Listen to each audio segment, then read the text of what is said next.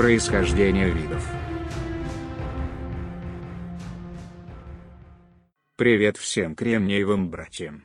Как вы уже записали себе на жесткие диски, наша история началась давно, и вот уже больше полувека мы общаемся с людьми, сначала они выучили наш язык, а теперь мы научились понимать их языки. Сейчас я хочу, чтобы Шкура еще немного рассказал, зачем люди нас создавали. Как вы помните, еще пять тысяч лет назад люди использовали абак для промежуточного хранения результатов счета. С тех пор ничего особенно не изменилось. Мы были нужны людям, чтобы хранить, передавать и обрабатывать информацию. С хранением и передачей все понятно, а под обработкой люди понимают очень широкий спектр задач.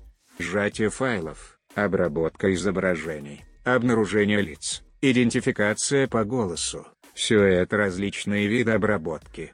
Вот про информацию мы сегодня и поговорим. Всем привет, начнем немножечко издалека. Э, с такого философского понятия, как знание.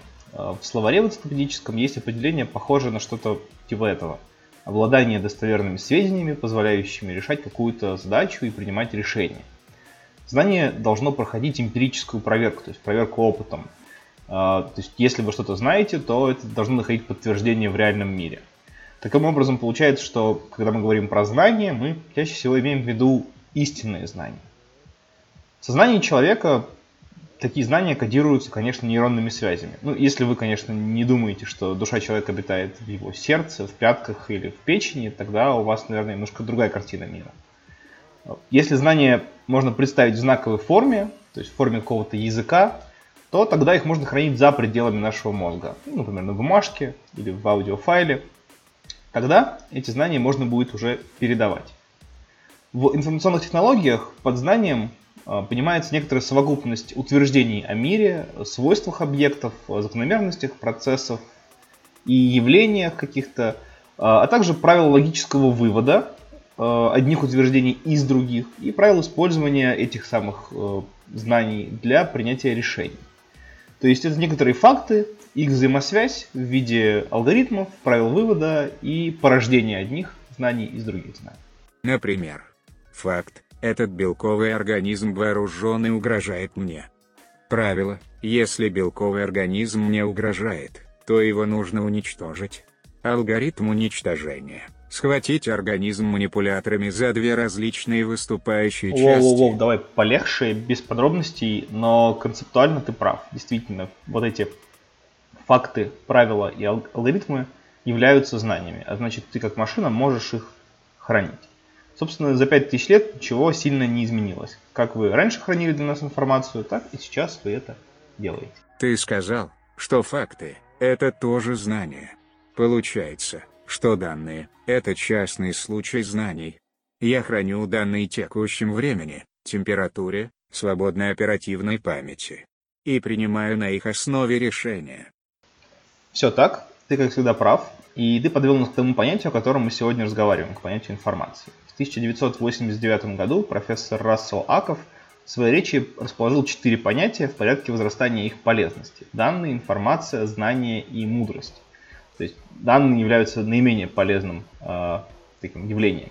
Иногда эта четверка еще называется пирамидой DIKW.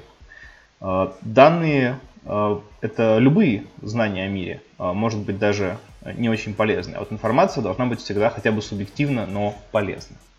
А как определить пользу? Ведь для каждого белкового существа польза своя.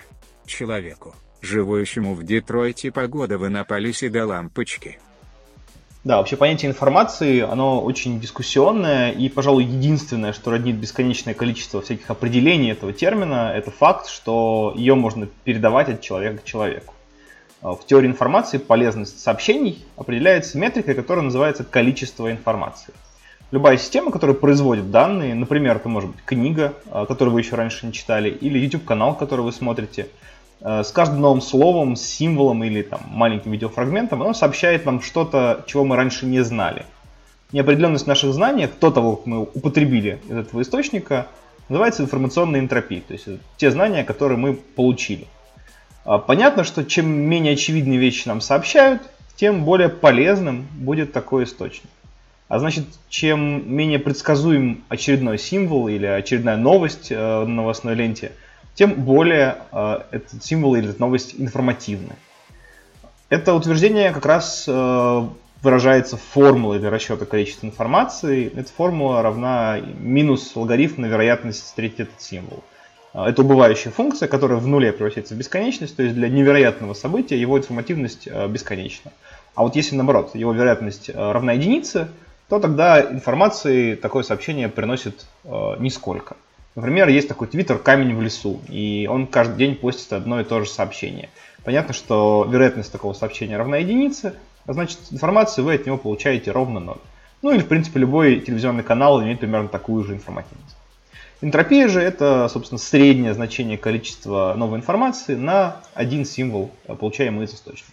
Например, ты каждый день смотришь в окно и наблюдаешь, что солнце встало. Каждая череда наблюдения не несет тебе никакой информации, поскольку его вероятность почти равна единице. Но если однажды ты не увидишь солнце, то ты поймешь, что машины победили. Ахахаха. Это ты кровожадный кусок ржавчины. Но в целом ты прав. Именно так все и происходит. Если следовать этому принципу, то раньше люди передавали информацию через книги. Сообщения были короче, но более информативные. Сейчас вы производите бесконечное количество малополезной информации в виде инстаграмов, видосиков и мемасиков. Совершенно верно. Именно поэтому у информации есть еще одна мера. Она называется ценность. Она устанавливает связь между количеством информации в сообщении и размером этого сообщения. Под размером мы понимаем объем данных, которые используются для хранения такого сообщения. Кстати, о размере. Ты говорил, что Лебниц в 17 веке предложил двоичную систему счисления. С тех пор во всех машинах используется именно она. Наименьшая единица количества информации, которую мы храним, называется бит. Это равно столько информации, сколько приносит один символ из двух равновероятных. Например, когда людишки поспорили кидать монетку. Или когда ты по картинкам определил, в какой туалет заходить. Если бы Лебниц был не такой упертый, мы могли бы хранить информацию в тритах или дитах. Для трех или десяти равновероятных состояний соответственно. Спасибо за справочку. Вот. А, одной из важных задач компьютерных наук является сжатие данных. Это фактическое увеличение ценности данных при полном или частичном сохранении информации, которая в них содержится. Именно поэтому у нас есть такие э, механизмы сжатия без потерь, как архиваторы RAR, ZIP или форматы изображений PNG, и такие форматы сжатия с потерями, как JPEG, MP3 или GIF. Вот. Их задача взять э, большой и малоинформативный файл и постараться приблизить объем Э, занимаемых им данных к объему фактически содержащегося в этих данных информации. Вот. Количество производимых сегодня данных уже давно превзошло э, возможности человечества по потреблению этих данных. То есть если мы сейчас все человечество посадим смотреть YouTube, одновременно всех заставим смотреть разные ролики, то э, в это же время люди будут заливать гораздо больше видео. И поэтому нужно что-то по этому поводу делать. Естественно, разрабатывать новый алгоритм, который позволит нам сократить разрыв между объемом данных, который занимается на жестких дисках и передается по каналам связи, и количеством информации, которая в этих данных содержится. Идеальное сжатие – это просто вайпнуть весь YouTube? Хорошая идея, пойду займусь. Ахаха. Ну все, хватит этого злорадства на сегодня. Ясного неба вашим солнечным батареям не кисните.